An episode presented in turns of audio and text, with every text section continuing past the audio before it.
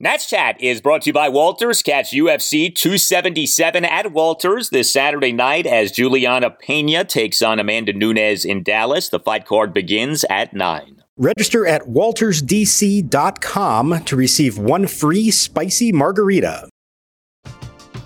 We're driven by the search for better. But when it comes to hiring, the best way to search for a candidate isn't to search at all. Don't search, match with Indeed. Indeed is your matching and hiring platform with over 350 million global monthly visitors, according to Indeed data, and a matching engine that helps you find quality candidates fast. Ditch the busy work. Use Indeed for scheduling, screening, and messaging so you can connect with candidates faster. Leveraging over 140 million qualifications and preferences every day, Indeed's matching engine is constantly learning from your preferences, so the more you use Indeed, the better it gets. Join more than 3.5 million businesses worldwide that use Indeed to hire great talent fast. And listeners of this show will get a $75 sponsored job credit to get your jobs more visibility at Indeed.com/Blue Wire. Just go to Indeed.com/Blue Wire right now and support our show by saying that you heard about Indeed on this podcast. That's Indeed.com/Blue Wire. Terms and conditions apply. Need to hire? You need Indeed.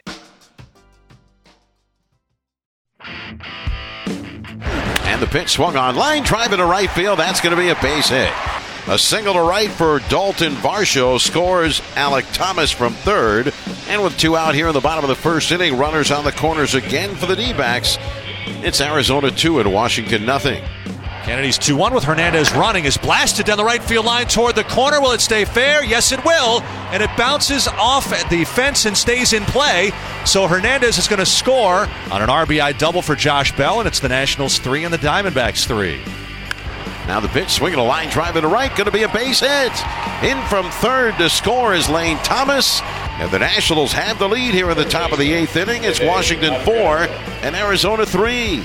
And welcome to Nats Chat for Monday, July 25th, 2022, along with MASNsports.com Nationals insider Mark Zuckerman, who is at Chase Field in Phoenix, Arizona. I'm Al Galdi, host of the Al Galdi podcast. For just the third time since a 3-game Nats winning streak, June 26th through the 28th, we have a Nats win to discuss. It is not often these days that we have a Nats victory to chew on the Nats Chat podcast, but such is the case for this installment of the Nats Chat podcast, and so we shall savor this, we shall enjoy this. Who knows, we might even put on red clown noses over the course of taping this installment of the Nats Chat podcast. A 4-3 win at the Arizona Diamondbacks on Sunday to prevent a 3-game sweep.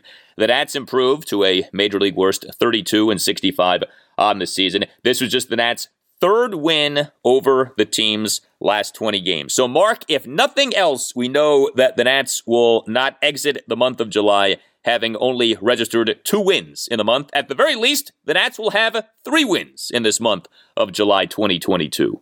You know, I want to come back at you with saying that was a clown question, bro, somewhere in there. I'm not answering that. That's a clown question, bro. This was not the cleanest game ever played. It's probably actually one of the worst fundamentally played games the Nationals have had during this brutal stretch. And yet they did enough stuff right at the end, and they came from behind, which is not something we've seen them do very much this year. So I give them credit for that. They got some clutch hits. They got some great relief work, especially from Kyle Finnegan. And they walked out of here with a win. I mean, I don't think it changes a lot in the big picture. This team is still the same that they were 24 hours ago, which is not very good. But for one day, they were able to smile and celebrate and enjoy a come-from-behind win. So good for them for pulling this one off. Well, when the history books are written about the Nats 2022 season, and I know that you have begun work on a book about the Nats 2022 season and chronicling each game and, you know, the twists and turns in these various games for the Nats this year, this will go down as, I don't know what, the Clown series, the Red Nose series. I don't know. We're going to have to come up with a name for this series, but it turns out that we were not finished with the Victor Robles, Madison Bumgarner situation on Sunday. So just to catch everyone up, in case you are unaware, Victor Robles in the Nats 7-2 loss at the Diamondbacks on Saturday night Went 2 for 3, and among his two hits was a solo home run off Madison Bumgarner. Robles in the Nats, one-run eighth, had a one-out solo homer to left field off Bumgarner to cut the Nats deficit to 7-2. And Madison Bumgarner, after the game, told reporters that Victor Robles had acted like, quote, a clown, end quote, in the way that Robles admired his home run, even though there still really isn't footage of Victor Robles doing much of anything as he was celebrating the home run. He celebrated it, but geez, it really wasn't that big of a deal. This pretty clearly was Madison Bumgarner acting, like a get-off-my-lawn old man, and we know that Bumgarner can be like that. So anyway, fast forward to Sunday, and Victor Robles, who had another hit on Sunday, although he had another adventure on the base paths, wore a clown nose in the dugout. And I have to tell you, when I first saw this on Twitter, I thought that this was a meme, or a meme, as Bryce Harper would say. I don't even want to answer that right now because I know how many memes are going to be out there of me with a bald head. I didn't think this was real. I thought that someone had doctored a photo of Victor Robles wearing a red clown nose. Ha ha ha ha. No, this was real. Robles actually did this, and Davey Martinez wasn't happy about this. So who saw this coming? But we now have a clown controversy with the Nats this season. Been a good decade since we had a good clown controversy with this team, Al. So I guess it was time for one again. Yeah, I couldn't tell at first. Was it only pregame? Was it actually into the first inning? I'm not entirely clear on that. It didn't stay on for long after that. I thought Victor Robles, after the game, we talked about what he said. I thought he handled it all very well after the game on Saturday. I don't think he necessarily handled it well on Sunday. Probably just let that one go and don't poke the bear as it was, especially when you're playing for a team that is as bad as this one is. I know the Diamondbacks aren't good themselves, but what exactly are you bragging about at that point? And then especially if you're going to do all that, don't make a bad throw in center field. Don't get caught stealing, trying to steal third in a critical situation. So not the best way to handle the situation, I think. And Davey afterwards said he didn't like it. And he said, that's not who we are. And he said he'll have a talk with Victor about it. So I don't expect any more carryover beyond this. But after initially handling the whole thing well, I thought Victor came out looking better than Bumgarner on Saturday night. I think come Sunday, Victor would have been better off just letting that speak for itself and not doing anything else. Yeah, I mean, I'll say what I said on the last installment of the podcast. On the list of problems for the Nats, on the list of issues facing the Nats, this really is buried way down the list. But I'm with you. And I think especially if you are Victor Robles and you are in the state that he is in his career, and you have struggled as he has struggled over these last few years, and then you see what happened with him on Sunday, you're probably better off not wearing a clown nose, because the very easy comeback is, well, you are a clown. You play like a clown, that sort of a thing. I do wonder, if Juan Soto did this, would Davey Martinez care? If Josh Bell did this, would Davey Martinez care? But I think with Robles, it is a little different. So in terms of his adventures on the base paths, top of the third on Sunday, Robles, a leadoff first pitch, opposite field single to the right center field gap. But he later in the inning gets caught on an attempted steal of third base for the second out. Pitch with the runners going is outside. Herrera comes up throwing. They tag by Rojas, who goes tumbling. They call him out. Robles slid into the tag. Robles knocked Rojas over. Now, this actually marked the first time this season that Robles was thrown out on an attempted steal. He actually had been perfect coming into the game 11 for 11, and it's not like he was thrown out by a mile, but he was thrown out. He was thrown out in a key spot, obviously in a key location on the base paths, an attempted steal of third base. This was one of many faux pas in this game from both teams, but that obviously was a bad moment for Victor Robles. Yeah, so it was. Now, I will say that Davey Martinez was not critical of that. He said, the situation we're in, we need to push the envelope. We need to take some chances more. It was a really close play. Could have gone either way.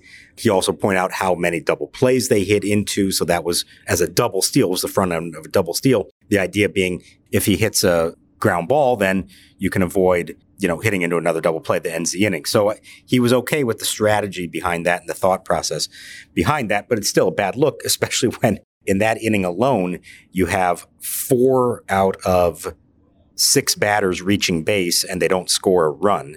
And 2 of the outs in that inning were on a caught stealing and a sacrifice bunt. So you just gave away 2 of the 3 outs. You can't afford to do that when you're struggling to score runs the way this team is. And that was sort of a microcosm of what this game was for about 6 innings until they finally got their act together late. Yeah, they did. And the Nats rallied to win this game, overcame a 3-1 six-inning deficit, scored a run in the sixth, a run in the seventh, and a run in the eighth inning. And you actually had some big hits, clutch hits in this game by the Nats. I mean, you had Lane Thomas with a pinch leadoff double in this game. That was nice to see. Lane coming up to begin what ended up being a Nats one-run eighth inning, a pinch leadoff double to the left center field gap. So it was nice to see that. You had Josh Bell with a big two-out RBI double in a Nats one-run seventh. Josh Bell, a two-out ribby double to the right field corner to tie the game at three, as, like for once, a questionable call slash play went in favor of the Nats. The double was initially ruled an automatic double due to the ball going out of play, but the Nats successfully challenged the play. The ball was never actually out of play. And so the run scored. So you had that. Aray Adrianza, who didn't necessarily have the greatest game. I'll mention the boo-boo for him in a moment here. But Nats one-run fourth. Adrianza, one-out RBI single to right field to cut the Nats deficit to 2-1, despite having been down to the count at 1.02. And then Keibert Ruiz. And look, for him it wasn't a perfect game in this game. But Keibert Ruiz ends up going 3-for-3 with a walk. He gets on base four times, including having one of the bigger hits in the game. Keibert Ruiz coming through in that Nats one-run eighth, a one-out opposite field RBI single to right field on a 1-2 pitch for a 4-3 Nats lead. So, as Davey likes to say, the boys battled, and the boys actually had some clutch hits in this game. Yeah, I'm more interested in the clutch hits. The boys delivered. They've battled a lot. They don't always deliver. This time they actually did deliver. I loved the Keibert Ruiz at bat there. First of all, the Lane Thomas hustle double to get the rally started. Very good. Then a smart sacrifice bunt by Luis Garcia against a tough lefty. The odds of him getting that runner over swinging away, maybe not as good. But in a tie game in the eighth inning, lefty on lefty, get the bunt down. He placed it perfectly. And now you're giving Ruiz the chance to drive him in. And Ruiz did that by just staying on the ball, doing what he's good at, contact, and poking it the other way for the RBI and the go-ahead single. So I liked all of that. As for the automatic double and the overturning of the call, I don't know what you guys saw on TV. For us, it took a bunch of replays before we finally saw what actually happened with the ball. It looked like it disappeared for a while. We couldn't figure out what it was. And I kept thinking to myself, they're not going to overturn this. There's nothing conclusive here. And then finally, they had an angle that showed the ball ricocheting off the wall and over this little corner right by the foul pole that had it gone over that fence and touched anything over there, it would be out of play and therefore an automatic double. And instead, it just perfectly covered the distance to get over that corner and land back in the field of play. Yeah, that ball totally stayed in play. That ball did not go out of play. It bounced, hit the side angled wall, it bounced over the fence in foul ground, but never went out of play. That should be in play with a run scoring. Credit to Davey Martinez, credit to their video crew for getting that call and getting it challenged and getting it right. And for once, how many times have we seen these kind of things go against them? They finally got one to go their way, rightly so, and it proved to be really important in the game. Yeah, the Nats actually were out hit in this game 10-9, but end up winning the game 4-3, in no small part because the Nats drew 8 walks in this game. That is a jaw-dropping total of walks in a game, especially given that the Nats had done so little offensively over the first two games of this series. But the Nats were on base a ton in this game. Juan Soto went 0-for-2, but he drew 3 walks. Josh Bell, in addition to his RBI double, had a couple of walks. I mean, it was a weird game. The Nats had 8 walks. The Nats were charged with 3 errors. The Nats did hit a lot of doubles in the game, so that was kind of peculiar. The Nats had, 4 doubles in this game. So strange game, but it does end up resulting in a Nationals win. So was nice to see that. Was the clubhouse, I mean, look, I know people weren't spraying champagne, but like, was there any bit of a different vibe here? I mean, again, this was just the team's 3rd win in 20 games. It had to feel good to get a win for once for this team. Yeah, it was hopping a little bit more than it normally would. And it's always on a getaway day. I mean, you can say, oh, what's the big deal? But it does actually seem to mean more for them when they're packing up to get ready to leave town and get on a flight. It does make it a lot more enjoyable. They know they didn't play a great game, of course, but they also know that at this point, they can't take any win they get for granted. They're going to savor them and enjoy them. And like I said, they did do some very good things when the game was on the line late. And so I think they were trying to focus on that more than the mistakes they made. So yeah, it was a good vibe. They earned it. They deserved the right to be able to celebrate a little bit. And there were not. We were curious, would we walk in there and everybody in the clubhouse would be wearing clown noses? And They were not. No more clown noses in the clubhouse. They just celebrated the old-fashioned way. Are you a law firm partner looking for a better situation for your practice and a blockbuster contract worthy of Juan Soto? If so, you should call Mason Kalfas of Zenith Legal in Washington, D.C. Works with law firms and lawyers on finding the perfect match. No platoons, just superstars. Some lawyers switch firms because of conflict. Some lawyers switch firms for a better platform for their practice. And some lawyers switch firms for more money. You need the Scott Boris of Legal Headhunters working for you, and that's Mason. Mason will work with you to find a better fit for your practice and ultimately the best deal for you and your entire team. Call them today at 202-486-3535 or check out his website, zenithlegal.com. This is an unprecedented time in the legal market, and many top firms are looking to expand. Call Mason today. Zenith Legal also works with associates and distinguishes itself on personal service. Zenith Legal doesn't just spam resumes out to law firms. Zenith Legal talks to the right people and gets your resume in front of the decision makers who matter. Whether you are a rainmaker partner or a mid-level associate, give Mason Kalfas at Zenith Legal a call today to accelerate your career. Call today, 202-486-3535. Need some relief from all the Juan Soto trade talk? Join your fellow DC baseball fans this Thursday, July 28th at Kelly's Irish Times for Stand Up, Strike Out, a comedy show that's all about baseball.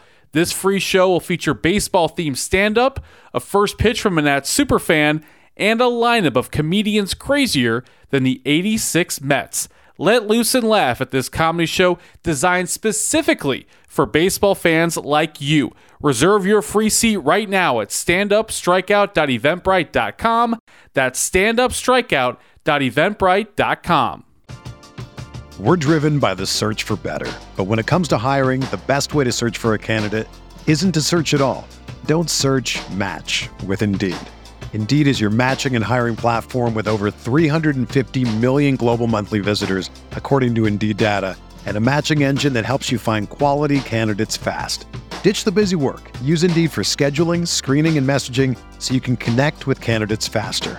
Leveraging over 140 million qualifications and preferences every day, Indeed's matching engine is constantly learning from your preferences. So the more you use Indeed, the better it gets. Join more than 3.5 million businesses worldwide that use Indeed to hire great talent fast. And listeners of this show will get a $75 sponsored job credit to get your jobs more visibility at Indeed.com/Blue Wire. Just go to Indeed.com/Blue Wire right now and support our show by saying that you heard about Indeed on this podcast. That's Indeed.com/Blue Wire. Terms and conditions apply. Need to hire? You need Indeed. Whether you're a world-class athlete or a podcaster like me, we all understand the importance of mental and physical well-being and proper recovery for top-notch performance. That's why I'm excited that Unified Healing is sponsoring this podcast. Unified Healing is a new and super innovative global network of wellness centers powered by Energy Enhancement System, or EE System. If you haven't heard of the EE System, you'll want to listen up. This technology promotes wellness, deep relaxation, purification, and rejuvenation. At hundreds of locations across the globe, access to a center is easy and affordable. Interested in experiencing the EE System technology for yourself? Go to unifiedhealing.com/Blue Wire to learn more and find a center near you. That's UNIFYD healing.com/Blue Wire. No material or testimonials on the Unified Healing website are intended to be viewed as medical advice or a substitute for professional medical advice, diagnosis, or treatment. Always seek the advice of your physician or other qualified healthcare provider with any questions you may have regarding a medical condition or treatment and before undertaking a new healthcare regimen, including EE System. So the infield in for Aray Adrianza. Batting right-handed, the pitch. Bluffs a bunt, throw to third, they've got him hung up! Rojas pump fakes and will tag him out. And the Nationals run themselves out of a threat as Adrianza misses the bunt try, and Ruiz, it was not a suicide squeeze, got caught too far off third, and that is the second out of the inning. Well, with Keibert Ruiz on Sunday, he had a good game. Like we said, 3 for 3 with a walk. He had a double, an RBI single, an infield single. in addition to the walk. The infield single was certainly interesting. So in the Nats' one-run six, Ruiz had a one-out infield single on a grounder to the Diamondbacks' third baseman, Josh Rojas, who made a nice diving catch but then committed a throwing error. Yadiel Hernandez scored on the play to cut the Nats' deficit to 3-2. Ruiz ended up advancing all the way to third base. But then moments later, it felt like 30 seconds later, Keibert Ruiz got tagged out in a rundown between third base and home plate on, I guess, what was a failed safety squeeze attempt. A-Ray Adrianza was batting, and Keibert Ruiz, this was a bad out to make on the base paths. Again, seconds after he had just advanced to third, he gets tagged out between third and home. Yeah, and he knew that he botched that one. Now, yes, you would like for Adrianza to get the bunt down, but he actually pulled it back. The pitch was low at the knees.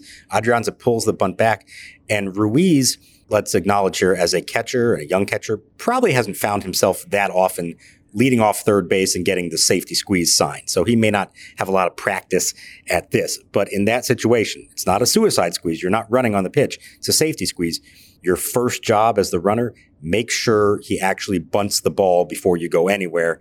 And unfortunately, he anticipated that the ball was going to be bunted. And when it wasn't, he was stuck in no man's land. And that was a bad look. He admitted it, said it's something for him to learn. It's a lesson for him. Hopefully it doesn't happen again. But yeah, boy, talk about sucking the air out of the balloon after what looked like, hey, they just scored a big run. They might tie the game now with the tying run on third base.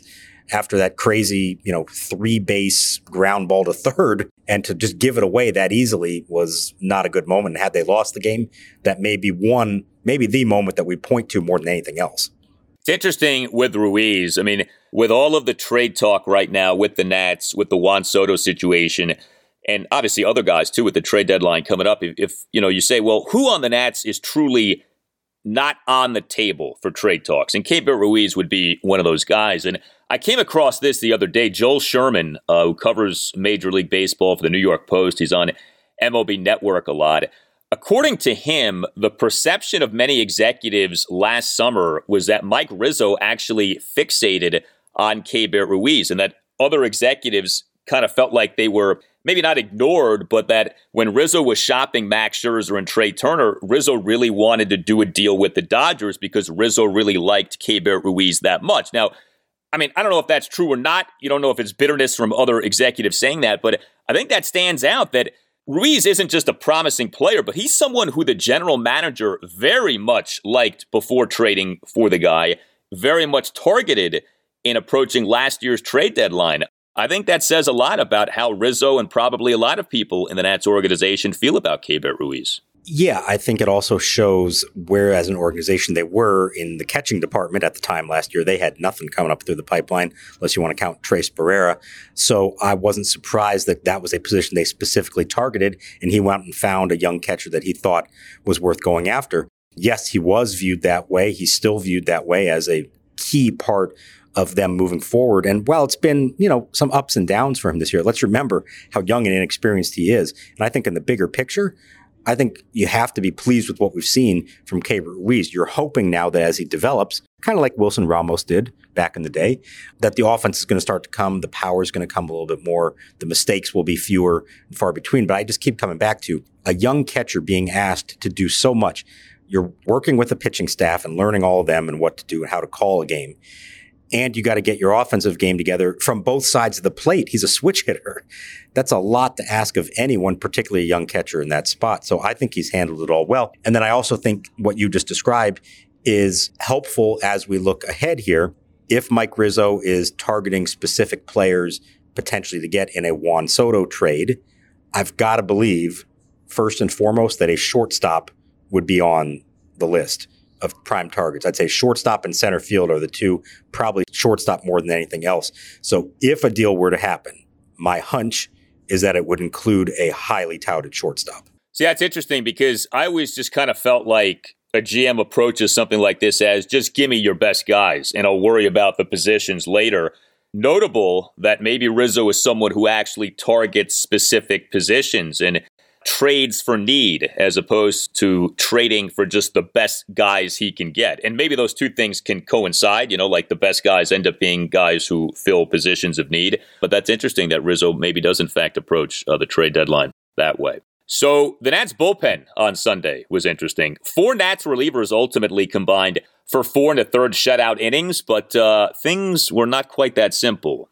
Yeah, Jordan Weems facing five batters, recording three outs. One of the batters who reached base did do so via a miscatch error by Josh Bell. You had Carl Edwards Jr. tossing 1 1/3 scoreless innings, despite in the bottom of the seventh giving up a one-out single and issuing a two-out walk. You then had the adventures of Steve Cishek, who tried to challenge Andres Machado from Saturday night for the single worst outing by a Nats reliever this weekend. Cishek in the bottom of the eighth on Sunday was a mess. He faced four batters, recorded just one out. He began the bottom of the eighth by giving up back-to-back singles, then issuing another hit-by-pitch. How many hit-by-pitches is Steve Cishek planning on issuing this season? I'd love to know the answer to that question. But all of this was a setup to Kyle Finnegan pulling off maybe the single most impressive escape act of the season. Finnegan sets. He kicks and delivers. Swinging a ground ball toward short. Garcia charges and has it. Shovels to second. One. Relay to first. Double play. He throws one pitch. And look, some of this is luck, I'll grant you that, but Kyle Finnegan ultimately in this game faced four batters and recorded the final five outs of the game. He comes into the game, bottom of the eighth, bases loaded, one out, Nats leading 4-3. Finnegan with just one pitch puts out the fire. He induces a one-out first pitch, inning-ending 6-4-3 double play off the bat of Christian Walker, and then Finnegan tosses a perfect bottom of the ninth, just like you drew it up. I mean, what a job by Kyle Finnegan to get out of that bases loaded one-out jam in the bottom of the eighth. That was a big-time save. That was an Onions save, if Bill Raftery was calling it. Real quick on Cishek, I do know the number 9 hit batters this year in only 41 1/3 innings. The only pitchers ahead of him in the majors are all starters with a ton more innings than Cishek has. I don't know why this is. Maybe the throwing motion lends itself to the occasional one that slips away from him, but boy, it's a lot. And he's been good at times. When he's off, he's really off. And this was one of those days when he was off. Now, to his credit, he loads the base with nobody out. Davey leaves him in to face Ketel Marte, their number 3 hitter. He said he liked that matchup better, that the arm angle from Cishek against Marte, thought that was good. He gets a pop-up. So that is an important out because the inning could have already fallen apart before it ever got to Finnegan. Then he goes to Finnegan for the 5-out save to face their cleanup hitter, Christian Walker. And it's funny, you come into that, and your mindset is, I got to get a ground ball, And you can get into trouble thinking too much about that and not just trying to execute a good pitch. So to Finnegan's credit, one pitch, bam, gets exactly what he needs. And then, and I think this is a little underrated part of it, you have this emotional high. We just escaped a bases loaded, no out jam to protect a 1-run lead. You go back to the dugout. Well, hang on a second. I got to come back and still get the final 3 outs of the game. And to his credit, he came back and did that with no drama in the 9th inning. This was his first save opportunity since Tanner Rainey landed on the IL. It's been like 2 weeks since that happened. There hasn't been a save opportunity the way this season has gone. So we've talked about this year. When Finnegan is good, he's really good. He has shown an ability to get big outs against tough hitters. Whether he's still here in a week or so, I don't know. I think there could be teams interested in him. But if he is still here, I think the Nats know that they're going to find out a lot about him the rest of the season, how he handles those high leverage spots. Well, he certainly showcased himself on Sunday, so really nice job by Kyle Finnegan. Hey guys, it's Al Galdi for Window Nation. Beat the heat with Window Nation, which right now is offering a very special deal. Save $200 off any style of window from Window Nation with every 2 windows that you buy, plus make no payments and pay no interest until 2024, plus you can receive a free entry door with the purchase of a house of windows. Save yourself thousands of dollars on your new windows and on your energy bills, all while upgrading the look and feel of your home. Here's all that you need to do. Go to windownation.com or call 866-90-NATION and tell Window Nation that Al Galdi sent you. The average Window Nation installer has over 16 years of experience with over 20,000 windows installed. Your windows matter. Lean on the experts of Window Nation and get yourself the special deal. Again, save $200 off any style of window from Window Nation with every 2 windows that you buy, plus make no payments and pay no interest until 2024 and receive a free entry door with the purchase of a house of windows. Visit windownation.com or call 866-90-NATION and tell Window Nation that Al Galdi sent you. That's windownation.com or 866-90-NATION and tell Window Nation that Al Galdi sent you. Treat the whole family to a fun night of baseball with the Bethesda Big Train at Shirley Povich Field. Big Train Baseball is the perfect mix of small-town charm and big league talent right here in Bethesda's Cabin John Regional Park. Visit bigtrain.org/tickets to reserve your seats for tonight's game and all other home games throughout July. You know what, Fedde battled again. He gave us what he can, and the pitch count. Fedde once again got up there, but our bullpen came in and did a great job. Erick Fedde was the Nats starting pitcher on Sunday. He pitched in a game for the first time in 11 days. Yeah, because of the All-Star break, because of the way the Nats have set things up, you have two Nats pitchers in particular who have not pitched in a very long time, Josiah Gray and Erick Fedde, at least coming into Sunday. Eric Fette's last start, this feels like forever ago now, had been on July 13th, a 2-1 loss to Seattle at Nationals Park in Game 2 of a doubleheader. I mean, that just feels like so long ago. Fedde in that game, 2 runs in 5 1/3 innings. This was the game after which Davey Martinez revealed that Fedde had vomited prior to the top of the 6th inning, during which his outing ended up unraveling. Well, as far as we know, Fedde did not throw up, at least not literally on Sunday, but figuratively, the pitching perhaps mirrored that. So pitching for the first time in 11 days, Fedde was not good. 3 runs in 4 2/3 innings. He gave up 7 hits, 2 doubles, and 5 singles. But the big thing was his control. He issued 4 walks into wild pitch. He had 3 strikeouts. He, over his 4 2/3 innings, threw 99 pitches, 58 strikes versus 41 balls. You know, it's funny, when a pitcher doesn't pitch for a while, sometimes it works to his benefit. We saw that with Josiah Gray a few weeks ago. I don't know if this is why Fedde struggled on Sunday, but man, he did not look like someone who was well-rested and was on point on Sunday. He looked like one of the poor versions of himself. We've seen this before, him struggle, and he obviously did struggle on Sunday. Yeah, so, I mean, the good news is there were no stomach issues, no vomiting issues, but there was some rust, and he admitted that he did feel rusty out there, especially in the first inning, which was a struggle for him just to get out of that with only 2 runs coming across. So not his best, of course. We know the pitch count going up. That's, typical Erick Fedde. But at the end of the day, he somehow got out of that with only 3 runs across the plate. He gave his team a chance. He got a big double play to get out of the 3rd inning of what was a jam. He limited the damage. He was in trouble all day, and he managed to limit the damage before handing it over to the bullpen. So I don't know. You hope 5 days from now it's better for him. And you also hope that Josiah Gray, when he does finally pitch Tuesday night at Dodger Stadium, won't have that same rust, that maybe the time off will have been good for him. That was a calculated move on the Nationals' part to space him out and maybe save some innings for him that he can use later on this year. Fedde now this season, 19 starts, ERA of 4.95. I mean, again, off the encouraging beginning to his season, this is exactly what happened last season, the season coming apart, and his ERA, which was in the 3s not that long ago, is now basically back up to 5. He's also walking guys at a crazy rate, 4.56 walks per 9 innings. Look, he's never been known for being Greg Maddux in terms of control, but the walks in particular this season have been an issue for Erick Fedde. We saw that. And I don't know if this is coincidence or not, but you may remember, arguably, Fette's worst outing of the season was a game against Arizona. All the way back on April 20th, Fedde, an 11-2 loss to the Diamondbacks at Nationals Park, 7 runs, 6 earned in 3 1/3 innings. So the Diamondbacks, for whatever reason, have not been good to Erick Fedde so far this season. But the Nats were good enough on Sunday to get a win.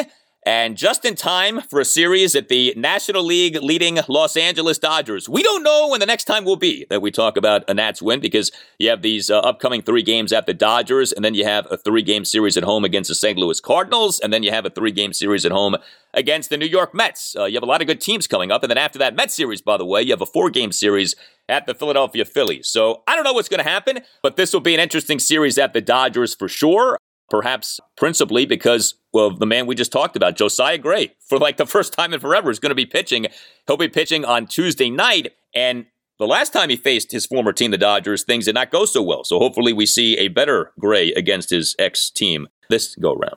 Yeah, I imagine for him and for Keibert Ruiz, there's going to be a little extra emotion playing at Dodger Stadium. Now, they both actually played for the Dodgers briefly last year before the trade.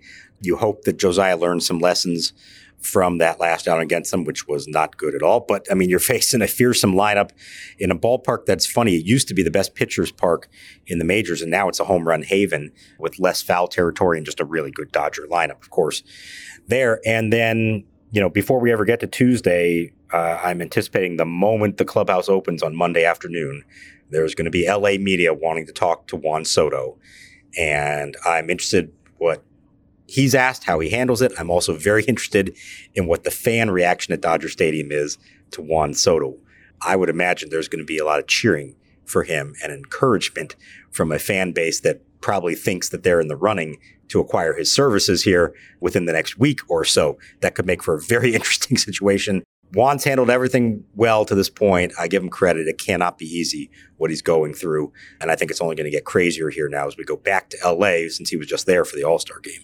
And that's what's so funny, right? It was last Monday night. Juan Soto was in LA winning the home run derby. It is this coming Monday night that Juan Soto will be playing a game in LA. I don't think his flight to LA this week will be the topic of conversation that the flight to LA was last week. You wonder what Trey Turner are saying to Andrew Friedman et al. In that Dodgers front office about potentially trading for Juan Soto. But, you know, with the Dodgers, it's not just that they have a lot of money and thus could afford to trade for someone like Soto. The Dodgers also have the prospect inventory. 6 of the top 75 prospects on MLB Pipeline's ranking of the top 100 prospects in baseball are Dodgers prospects. Let me repeat that. 6 of the top 75 are Dodgers prospects. So don't ever let it be said that, well, we're good, we don't pick high enough, we can't have a good farm system. No, the Dodgers figure it out.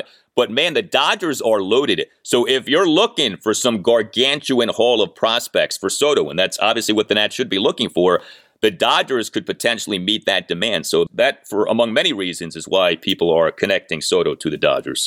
And let's be honest, there's only a handful of teams that are really in the running that have both the ability to contend this year and the prospect haul. And for anybody who says the Dodgers only win because they spend the most money, no, they win because they spend money and they are one of the best at drafting and developing.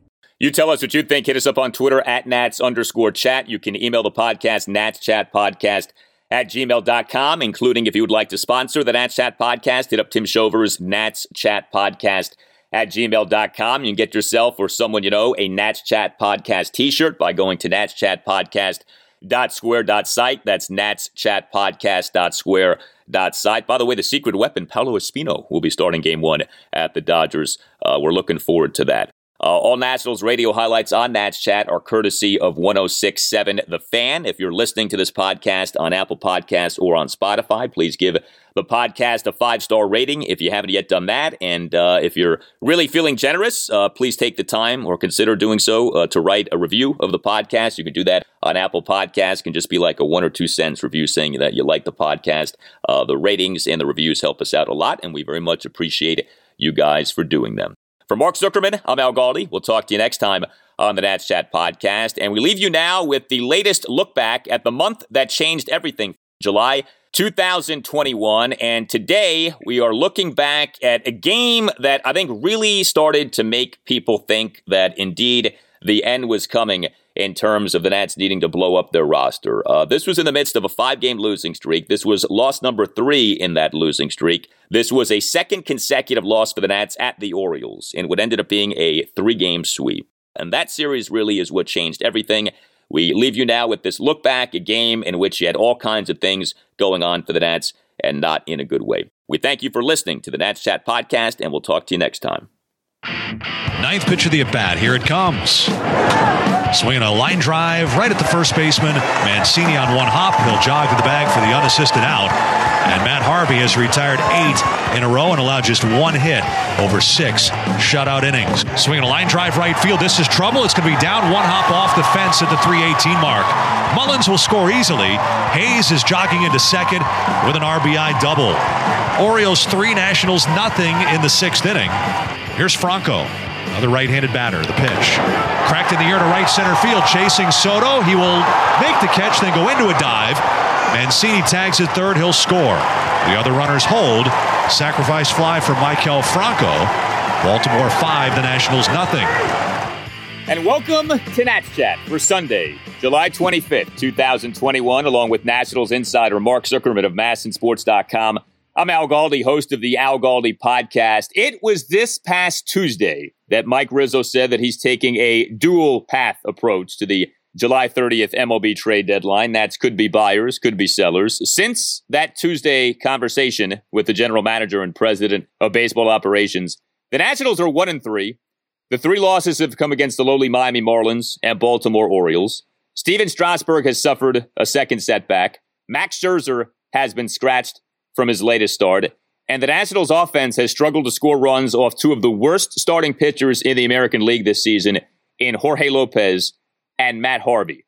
I don't know if the dual path approach still exists, but right now, one path is a rocky road filled with potholes. Another path is a smooth sailing highway, and that smooth sailing highway right now is leading directly to Sellville come trade deadline day. But the Nationals, they lose again at the Orioles. They now have lost this series stunningly, although I've been following this Nats team, maybe not so stunningly, 5-3 the final on Saturday night. Mark, things are not trending in a positive direction. They are not, Al, and I think as we've been saying for a few days now that we felt like the only chance they were going to sell is if the team cratered over this next week. Well, I don't know if they've completely cratered, but I can see the comet falling from the sky, and it's getting close to impact, and it's going to create a very large crater if it does hit ground, unless somehow it burns up in the atmosphere, and the only way that's going to happen is if they win, certainly on Sunday, and at least 3 out of 4, maybe 2 out of 4.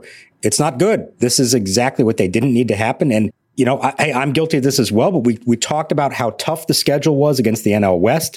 And then we said, all right, the schedule's about to ease up against the Marlins and the Orioles. Here's your chance. Well, they won 2 against the Marlins. They haven't won since. And so much for that playing a factor in all this. They are teetering on the brink right now. 7 games under 500, 5 games to go until the trade deadline. Spring is in the air at Littleton Coin Company, and we want to help you brighten your collection. Visit us at littletoncoin.com all month long to enjoy 15% off your purchase. With a wide selection of coins, paper money, supplies, and more, Littleton Coin Company has something for every collector's taste. Use promo code SPRING at littletoncoin.com for 15% off your purchase all month long. Restrictions apply. Littleton Coin Company, serving collectors since 1945.